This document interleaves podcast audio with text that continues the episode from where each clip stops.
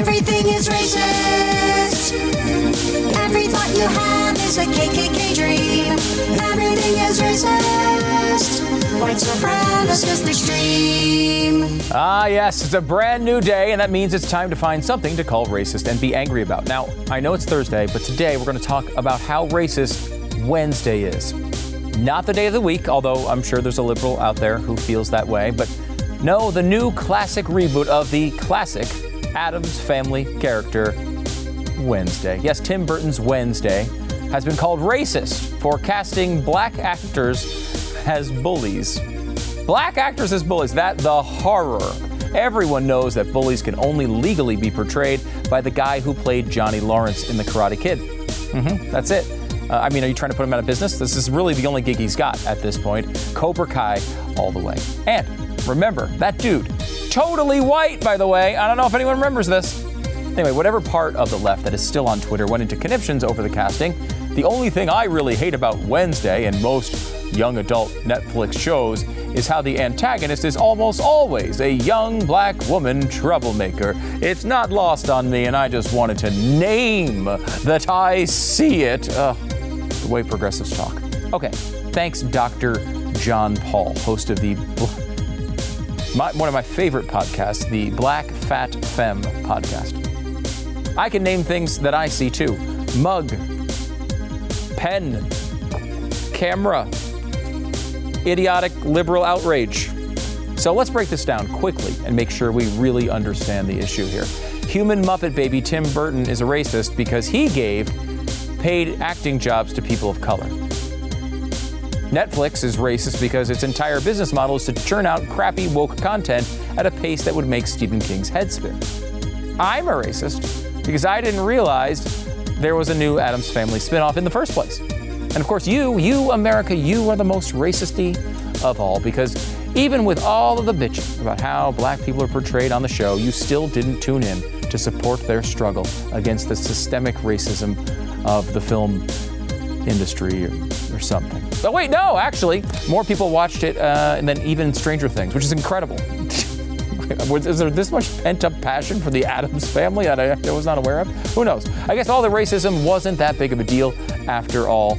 As it turns out, the idiots of the internet are wrong again. But even if we disproved racism this one time, we can never, ever forget. Everything is racist. Every thought you have is a KKK dream.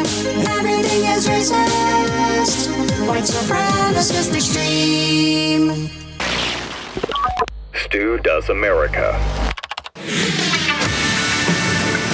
Get your Christmas presents. Get your Christmas presents. StuDoesMerch.com. Use the code STU20. Get 20% off everything in the store. Do it now. If you're watching on YouTube, like this video right now, follow the channel, click the bell, do all the things. We appreciate it. James Altucher is going to join us today to tell us what he would do if he were Elon Musk. Joe Biden is facing criticism over butter poached Maine lobster and caviar. But we start by doing the Disney downfall. Yes, how does a company that seemed like they were on the top of the world just a couple of years ago have this awful downfall over the past couple of years? Now, I could tell you this a lot of like people would like to, to name the CEO that is no longer with us. Uh, that's unfortunate, and we can get into that here in just a second. But I want to also talk about where things are today with this particular com- company.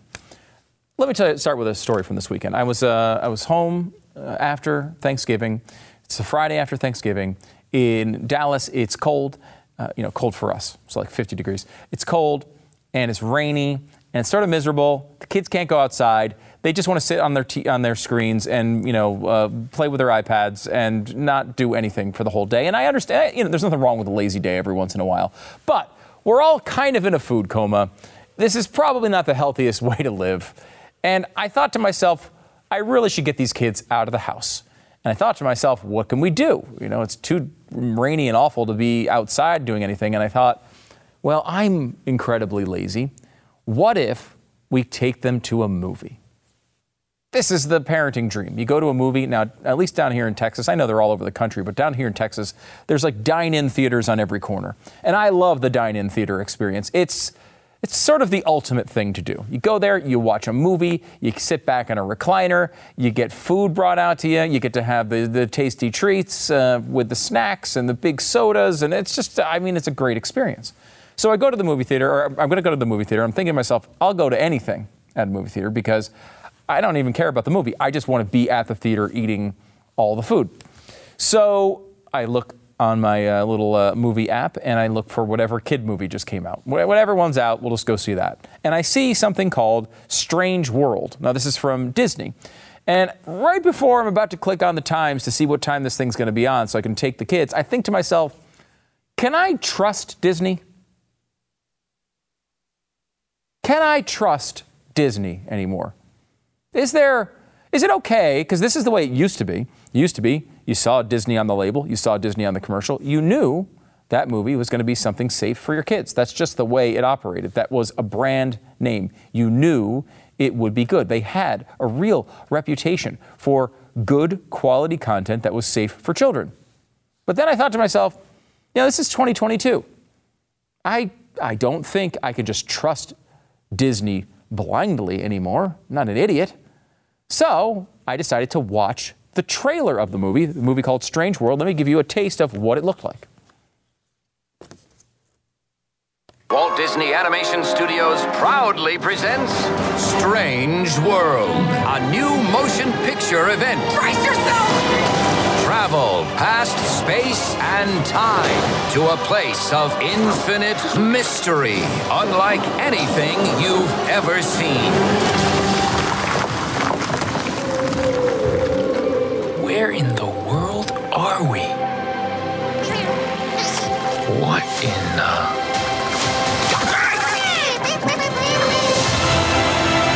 We are in way over our heads.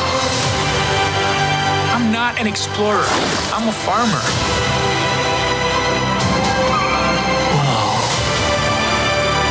We need to get out of here!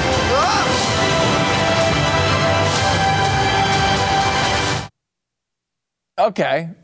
So, what's that movie about? I don't know. Just a bunch of weird, it's about a strange world. A bunch of kind of cool, weird looking characters, maybe some adventure mixed in. Really, no details at all about the plot, but, you know, looks kind of cool, kind of, you know, colorful and amazing. A perfect thing to fall asleep to after you finish your popcorn. And then I was just about to click on the times to see what time this movie was going to play, and I realized, wait a minute, I should check the reviews to make sure because I still don't. They didn't show anything offensive there, but I don't know. Uh, what could this actually be? Is this some weird indoctrination thing? I never know with Disney these days. And that's something that the Disney stockholders should understand that this is how parents feel. They think to themselves, I can't trust Disney anymore. I can't. That's what you've done to this company. But beyond that, I decided to click on the reviews. Let me give you a taste. From Vulture. If only this environmentally focused adventure fe- featuring a queer black teenager were as audacious as its themes. Apparently, not only uh, is it obviously a super woke movie, but it's also uh, not all that good. Uh, it also bombed at the box office and looks to lose maybe $100 million in its theatrical run. But I don't want to even focus on that. Uh, number one, can we just have stuff that's safe for kids? Do I really need to get environmental indoctrination in my movies? Do I really need to get a story? Why would I need to know the sexuality of the characters in a kids' movie? Uh, they don't need to have sex. They don't need to be interested in sex. They don't need to be queer or straight. They don't need to be anything. They need to be cartoon characters in a strange new world. They don't, we, we don't need any of this. And to be honest about it, that's not even the worst part here. The worst part is they tried to hide it. In none of the actual uh, news about this, uh, none of in, in the trailer, you don't see any word about it being an environmentally themed queer black teenager movie. It just seemed like it was a movie starring some kids that were doing some cool things. They, they knew it would be offensive to half the country, so they just hid it. This makes it much, much, much, much worse, of course. And of course, this is apparently standard now. That, that headline I just gave you, it's from their uh, Facebook page from Vulture. And a lot of publications on the conservative side picked this quote up, saying, you know, queer black teenager, environmentally focused uh, adventure, and just saying how this is another woke Disney thing. Well, when you click on this article now, this review, they've actually changed the language. The Vulture changed the language of their own review to make sure, I guess, what, conservatives couldn't take advantage of how stupid the movie looked after that description? Well, apparently that's where we are in this society. And it's a really sad time. It's a sad thing to look at. This is Disney. This is an American institution. It's not, it's not just some entertainment company. It's a, it's a real pillar of American culture that has been destroyed by the last couple of CEOs. And of course, we now know that these, uh, the two Bobs are a big storyline in Hollywood right now. Now, Bob Iger was the old CEO. Bob Chapek came in. He did a couple of years. Then he was thrown out the other day and Bob Iger is coming back in. And you know, there was a uh, an interview with Bob Iger, kind of an all hands meeting, where he was asked a bunch of questions about where this would go, and a lot of the commentary about it was, well, he's backing off the political stances. He sees what's going on. He sees that Disney's been screwed up by all these woke stances all the time, and he's going to turn the company around. That's what's going on here. I don't think that's right. Let's listen to some of the commentary from uh, Bob Iger. And you tell me, is he trying to back off of his old positions, or is he just a really good CEO that is using CEO speak to, again, hide what they're doing? Many cast members had wished that Disney stayed out of politics. Will Disney stay out of making political statements? You know, I think uh, there's a miss perception here about what politics is. And I think that some of the subjects that have proven to be controversial as it relates to Disney have been branded political, and I don't necessarily believe they are. I don't think when you are telling stories and attempting to be a good citizen of the world that that's political. Just not how I view it. Do I like the company being embroiled in controversy? Of course not. It can be distracting and it can have a negative impact on the company. And to the extent that I can work to kind of quiet things down, I'm going to do that. But I think it's, it's important to put in perspective what some of these subjects are and not just simply brand them political. That's not him saying uh, he's going to back off of all of this nonsense. That's the opposite. Yeah, he's saying I don't want to be in controversy, and of course, I, I, can work to try to quiet things down. But let's be honest about it, he's going farther than that. He's saying there's a misperception about what politics is. In other words, my, my chosen issues, the LGBTQIA2 plus community, environmental indoctrination, all of that is so right. I'm so right on it. It's so clearly the right way to go that it's above being political. It's not political when it's, there's just truth and, and hate. He's saying you shouldn't think about this as a left right issue. You should think about it as me being right and you being wrong. He's saying that in a very sly CEO way, but that's what he's saying here. He even goes on to say um, it's important to uh, put in perspective what some of these subjects are. And he says, I don't think when you're telling stories and attempting to be a good citizen of the world, that's political. In other words, if you take the stances that I like, they're so correct, they can't possibly be considered political. Do you think he means uh, uh old timey conservative values, traditional values, when he's talking about being a good citizen of the world? Uh, no, I don't think so. But he went on, and they asked him about the uh, uh incorrectly named Don't Say Gay bill in Florida. What is your stance on the Don't Say Gay situation? Well, first of all, uh, our LGBTQ employees are very important to us, and we care deeply about them. That is a given. Um, secondly, this company has been telling stories for 100 years, and those stories have had a meaningful, positive impact on the world.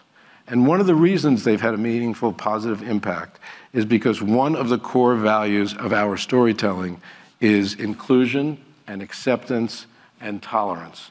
And we can't lose that. We just can't lose that. I think about, I think about Black Panther and the impact that had on the world, or a film like Coco. I mean, I could go on and on.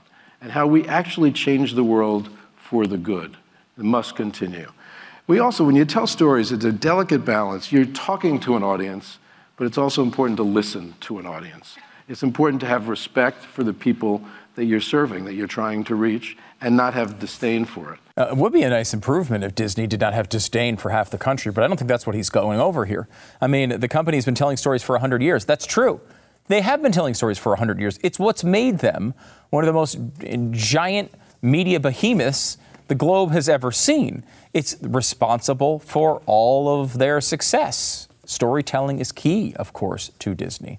But it was telling stories that were safe for families, that were kid friendly, that did not bring up controversial topics. You know, Bambi dying in, a, in the woods, you know, that was sad, but it wasn't a controversial topic. That's not what we're supposed to be doing here. I want to bring my kids, let me handle the parenting. You can entertain my kids for 90 minutes every couple months. Let me handle the par- parenting. Let me handle this. They don't want that to be the case. They say the uh, and, and, of course they go on about uh, well we're doing storytelling, but our storytelling must have a positive influence on the world. Uh, we talk when that what is that positive uh, in, uh, influence? A, a, positive impact when it comes to inc- uh, inclusion, acceptance, and tolerance.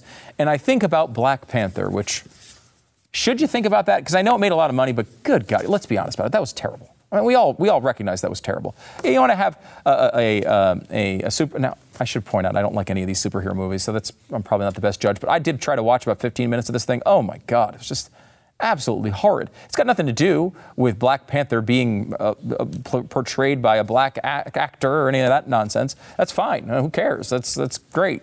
Um, there's no problem with that. Uh, it's just the movie was bad, but that's just a totally different story. It's true they did 100 years of storytelling. It's true that they built a media behemoth. It's true that they built a pillar of American culture at Disney. They did this over a long period of time. But how did they do it? Did they do it by preaching to their audience? Did they do it by insulting the, their audience? Did they do it by trying to fool their audience by not telling them what the movies were about until they got into the theater and got all pissed off about it? That's not how they did it. They did this for 100 years of consistency. Even when the movies weren't great, you knew at least they were going to be safe for your kids. You never had to worry about bringing your kids to a Disney movie. Now, Disney has spread out to so many different platforms, so many different things that they're doing. You know, if I were CEO of Disney, my message would be a little different. Be a little different. I would say, hey, uh, all those woke employees out there, let me just lay this out for you. If you want to make movies for people for families that they're going to enjoy, that are going to be safe for families. If you're going to make movies that kids can go to and not have to uh, have lengthy, uncomfortable conversations with their parents on the way out when they're overinflated with soda and popcorn. You want to do that?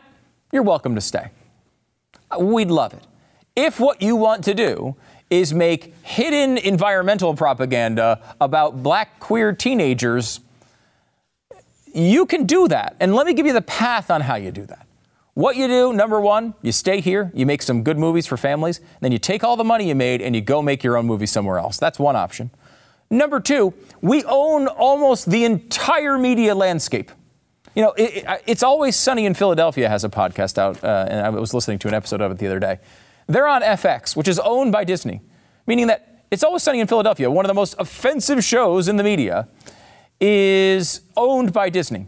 And there's plenty of room for creativity in, in other realms that don't ruin the Disney brand. No one says, oh, well, that FX show ruins the Disney brand. We all understand that they make some stuff for adults, some stuff for kids. But when it's got that Disney brand on it, it's supposed to mean something. And that's going to hurt that brand over and over and over again when they do crap like this. And the messaging from Bob Iger, while he is very, very um, very, very well spoken as a CEO, and he's able to bring calm to a company that's going through a lot of stuff.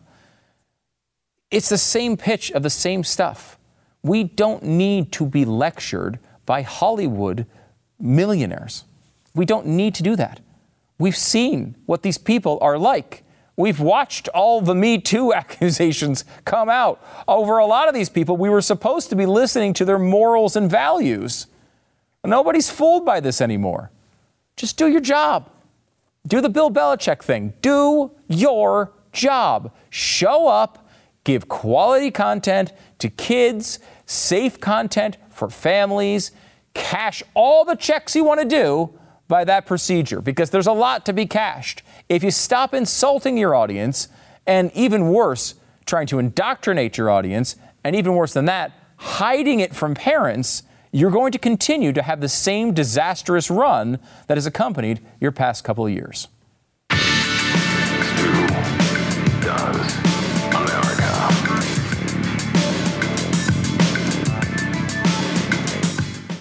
Let me tell you about Bespoke Post. Bespoke Post, uh, um, they partner with small businesses and kind of emerging brands to bring you the most unique goods every single month.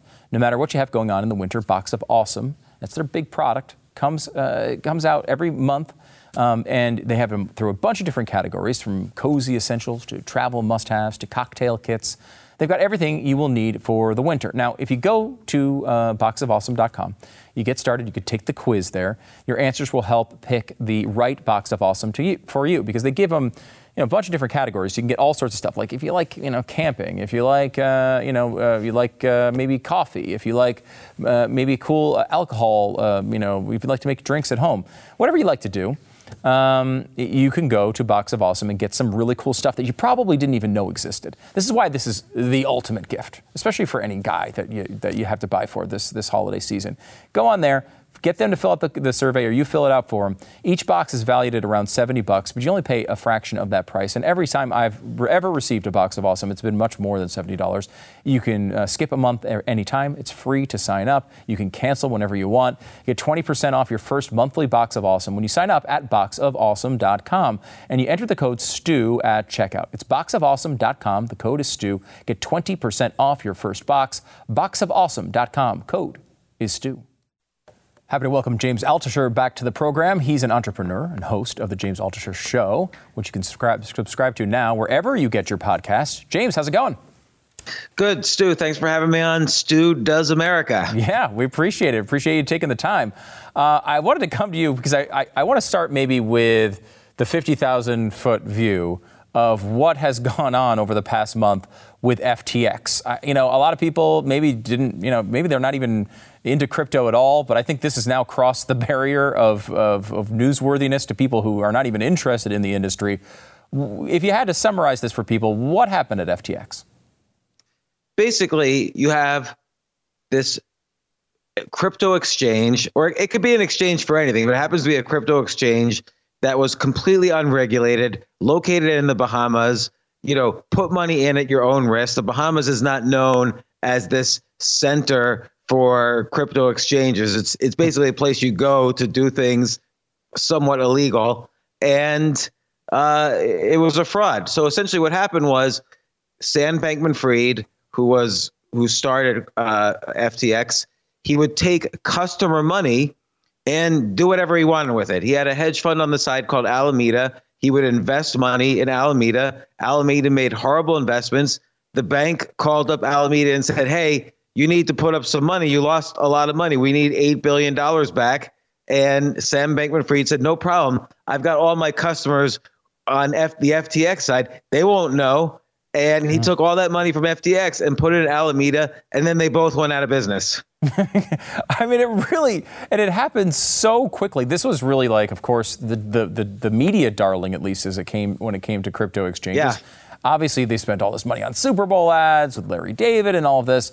And to see it come crashing down this fast is shocking. It's almost more shocking, though, to see after all this has gone down that he's decided this week to do interviews with I think everybody who asks, he's all of a sudden everywhere trying to talk his way out of this. And when you're having legal problems, that doesn't seem like a good idea. Well, there's a lot of interesting things here because A, it was a total mess. Right now, they're they're inside FTX. They're looking at it. There was no risk controls. The money was just like it was as if it was his own personal pocketbook. Like if you put money in FTX to buy Bitcoin, for instance, it was as if you were giving money to some kid to get private jets and apartments and girlfriends and whatever. His his family is extremely politically connected. Uh, his parents are are professors who were involved in various Democratic campaigns. He was the second largest donor after George Soros to the, the Democratic midterm elections. So he probably thinks he's a little bit protected politically. Also, the company was in the Bahamas. So there's a lot of gray areas legally. and crypto exchanges haven't been the most regulated things in the world. I do think I for I'm a believer in the long-term future of crypto, but you know, you, you you know, there has to be regulations. There has to be some protection of the customer in order for crypto to get widespread acceptance. If you have people just throwing money into the Bahamas, it's buyer beware at this point. So it was it was definitely a mess. But don't forget, just because an industry is starting, there's always something that happens at the beginning of an industry. You have you have unregulated natural gas derivatives, and suddenly you have Enron, which is a fraud. That didn't end the energy industry. It just happened. Bernie Madoff didn't end the hedge fund industry. Hedge funds are bigger than ever, but this fraud unfortunately happened. WorldCom didn't end telecom, but that fraud happened, and on and on. I can go back all the way to central banks in France in the 1700s. There's always fraud at the beginning of an industry. But just to put it in perspective, FTX is in debt about $8 billion. The crypto industry is a one to two trillion dollar industry. So although it was a big major scandal, $8 billion is a lot of money, it's very small compared to the size of the crypto industry. Yeah, to me, this is one of the most frustrating things because I, like you, ha- believe in the future of Bitcoin and cryptocurrency. Um, and this is being portrayed as if it's a crypto scandal. And obviously, at some level, it is, right? It's, it's involving a cryptocurrency exchange. But in another way, cryptocurrency, Bitcoin, was created so that these things couldn't occur. If you sure. have self custody of, of your Bitcoins, you don't have to trust a centralized exchange like this. And while it might be useful to, to purchase the coins, being able to protect them outside of the system was kind of why Bitcoin came about in the first place. There will always be frauds, but you can't be defrauded out of Bitcoin that you actually own. Right. And Stu, you bring up a great point. This was a centralized exchange, meaning there was one person, Sam Bankman Fried, who could take your money and do whatever he wanted with it.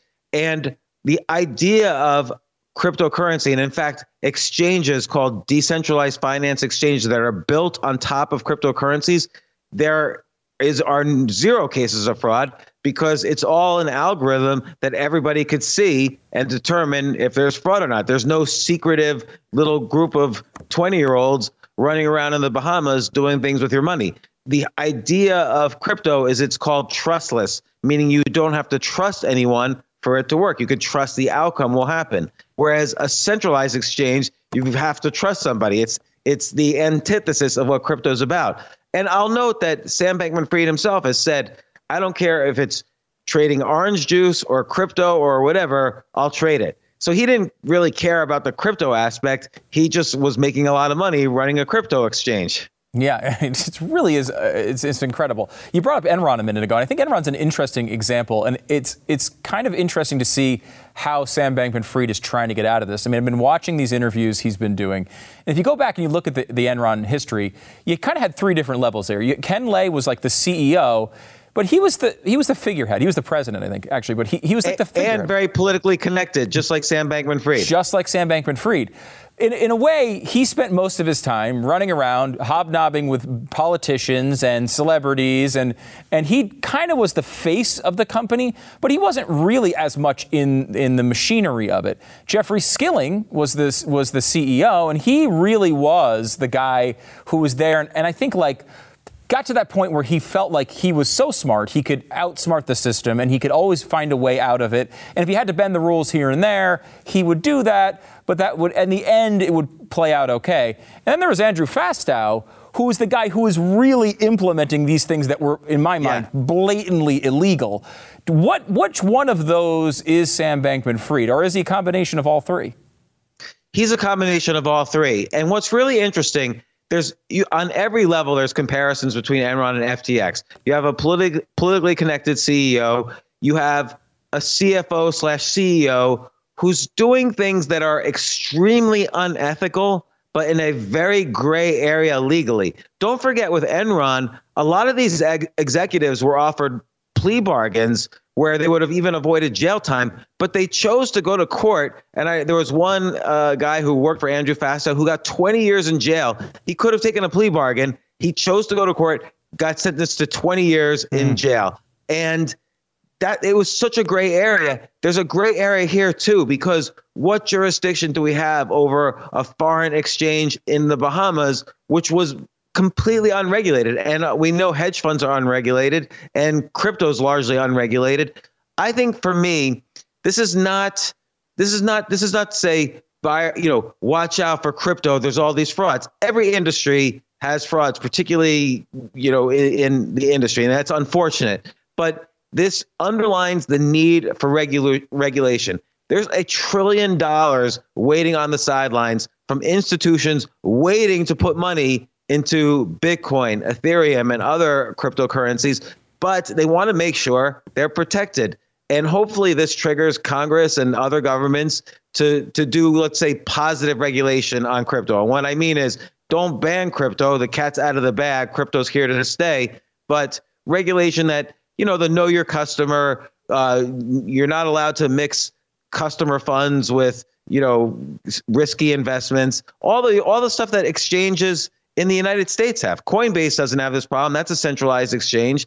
And again, the decentralized exchanges like Uniswap and, and PancakeSwap and so on, they they have none of these issues because they're built on top of cryptocurrency, which is trustless. Yeah, it's it's been interesting because I mean, I, of course, I'm I'm always skeptical and nervous about you know the government getting involved with any regulation, but you do feel like you know something something like Coinbase comes out of this looking a lot better as they have not Oh, had these yeah. problems, and and as you mentioned, Co- you Coinbase will be a huge beneficiary Yeah. of this. Yeah. As will the decentralized exchanges. Like FTX was a, was a blip on the history of, of crypto, but there are beneficiaries that are going to benefit. But even more fun is the fact that they were having. It seems like Sam Bankman-Fried was going out with this little girl who was running Alameda, and she didn't know anything about finance at all. And she's running a ten billion dollar hedge fund. So there's there's definitely a movie to be made here. Oh, it's going to be a good movie too, uh, James. It's going to be a really good movie. Okay, uh, let We'll, me, we'll go. I'll I'll buy the popcorn. Let's do it. Um, one more thing before you go. Another company that the, the, the government seems to want to regulate uh, all of a sudden is Twitter. Now, and, and this seems to be because they don't. I mean, they used to love Elon Musk because he was making electric cars, and now they hate him because he wants he is allowing people to speak. It's, it's very confusing. You had a really interesting thread though about what you think Elon Musk can do. Can you kind of give us a, a you know one or two minute breakdown of, of some of the main uh, points there? Sure, and and and yeah, you know what is the problem? Right, Pe- people are having with Twitter. Oh, you're uh, suddenly allowed to say there is more than one medicine for COVID, Right. and you won't get banned. Oh, we need to regulate this now. There's there's too much free speech. Like I thought that I thought America is about free speech. That's what we all supposedly fought for. But okay, we're all behind a computer. I didn't fight for anything. But that said, let's look at Elon Musk's background he, along with Peter Thiel and, and several others, started PayPal. They they were the first ones to really, you know, popularize the notion that you can pay for things online with a digital currency. Now, of course, that digital currency was the dollar then, but now we have a much safer, much more private uh, crypto digital currency called cryptocurrencies, Bitcoin, Ethereum, and so on. And what I think the, his ultimate vision is, and what he should do with Twitter, is make crypto kind of the payment, the uh, the default payment, make Twitter a, a, a a payment platform for anything using Bitcoin or Ethereum or he likes Dogecoin, whatever coin he wants. I think that's his eventual goal for Twitter. And think about it. What what if you can reward good content creators by having them earn Bitcoin by posting good content. And also the people who like that content could potentially earn some cryptocurrencies. Or people could sell things. Twitter could be a marketplace where people could sell things for cryptocurrencies. And i, I definitely see this is elon musk's background. He wants to make he, he doesn't want to just have fun with twitter. He wants to make another 100 billion dollars. He bought it for 44 billion. He'd like to ipo it for 150 billion Tur- turning it into a crypto platform is the pathway towards doing that and this is very important crypto is hard to use like grandma and grandpa in Main Street America is not going to suddenly get a crypto wallet and buy something called sushi coin on some DeFi exchange. And, eh, you know, it's just too complicated. I see Twitter as potentially being the first mainstream platform where crypto and Bitcoin are actually easy to use, easy to get, easy to spend, easy to earn money with. And there's all sorts of ways you could earn money in the Twitter ecosystem that no one's even thought of yet or, or approached yet. So I do think this is his ultimate goal. And when I, I wrote this on Twitter and he actually liked the tweet suggesting that this is the, the way he is thinking as well. Mm, that's really interesting. I, I, do think that that is a, a big hurdle for crypto to get over, where people can just use it easily. I mean, that's what one of the things Coinbase did. It made it uh, relatively easy to acquire, but still, there's a lot there. And I think if unless you're in this world, most people are intimidated by it. Something like this with Twitter could go a long way. Uh, James Altucher, he's an entrepreneur. He's a host, of course, of the James Altucher Show. Make sure to go and subscribe to his podcast wherever you can. Uh, James, thanks so much for coming on the program. I appreciate it. Stu, thanks so much for having me on. I really enjoyed it.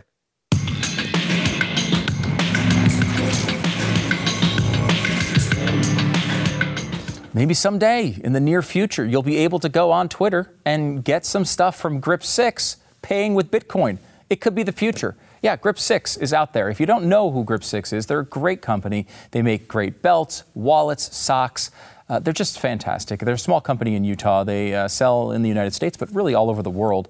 But they source almost everything they use to make their products right here in America, including like the wool for the socks right here in America.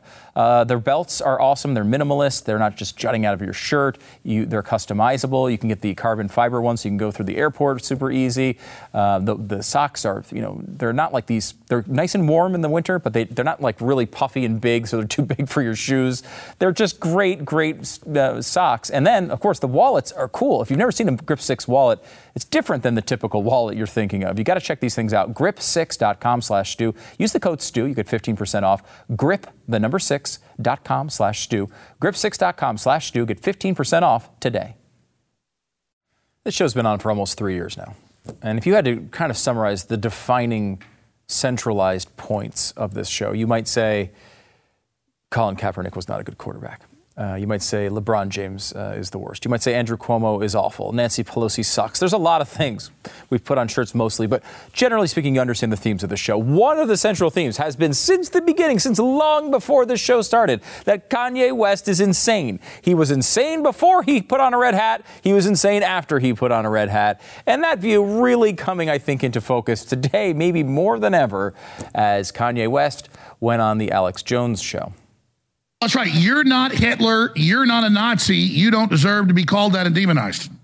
Well, I I see I I see good things about Hitler also.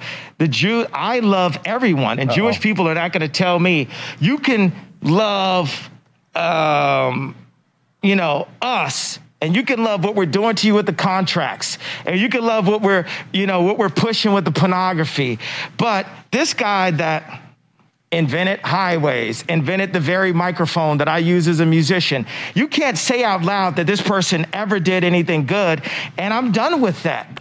I'm done with the classifications. Every human being has something of value that they brought to the table, especially Hitler. Especially, not even as a second, especially Hitler.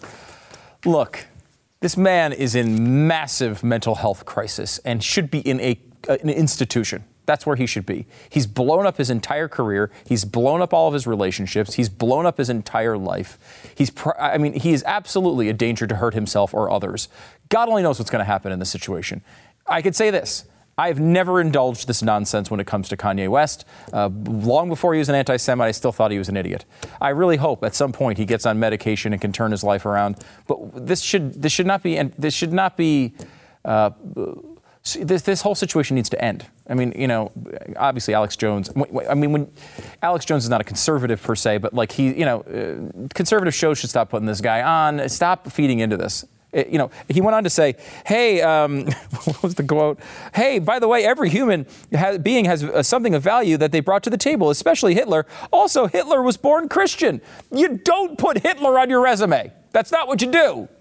Hitler was also rumored to be a vegetarian at times. I don't say, hey, well, you know, at least Hitler was a vegetarian. That's not a good, you don't use him as a reference. And I will say, if you are able to put a three person panel together, and when you, you figure out a way to make Alex Jones by far the most sane person in the room, you have really accomplished something.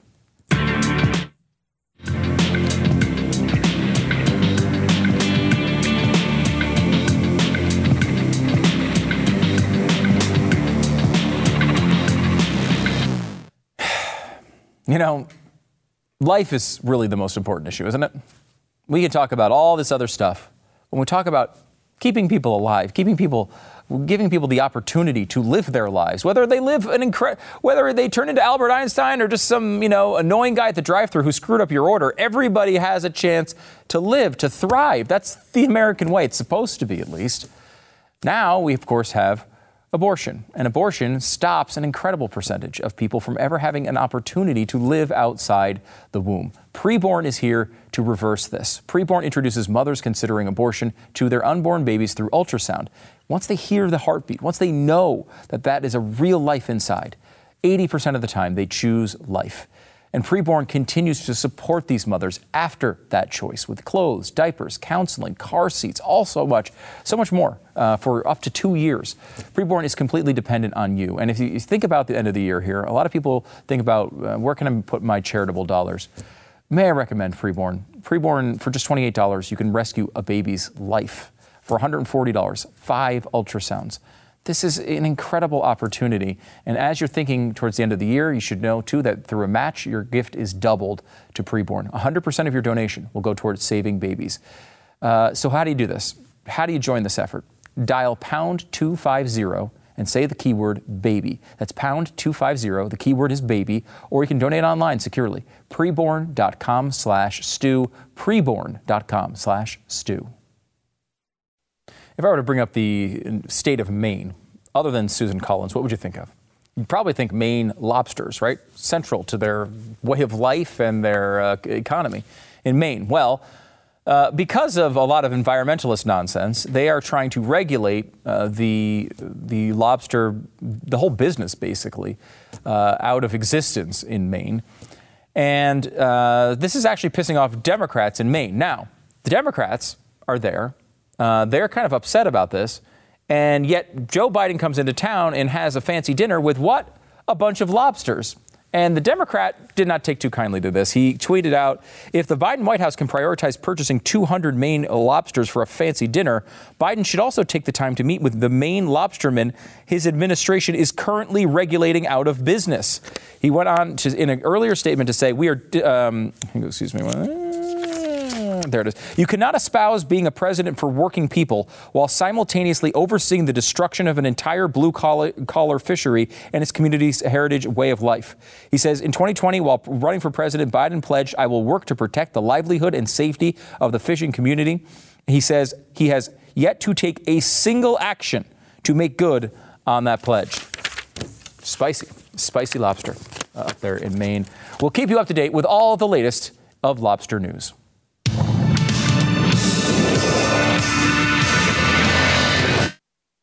All right, one week away, uh, a little over that, I guess, for Power Hour. Uh, it's coming up on December 9th. Yeah, it's December 9th. Uh, the Stu Does America 2022 Christmas Party Power Hour. Shot of beer every minute for an hour as we try to talk politics with a great panel. We'll be introducing you to them uh, in, in, uh, in full uh, over the next few days before we get to the Power Hour. A lot of fun. You can be here in studio if you go to studoespowerhour.com. Also, as you're getting Christmas presents ready, get some insulting political stuff to give to your annoying liberal friends or conservatives you actually like. Uh, it's studoesmerch.com. There use the code STU20, get 20% off everything on the site right now. StuDoesMerch.com. The code is STU20. See you tomorrow.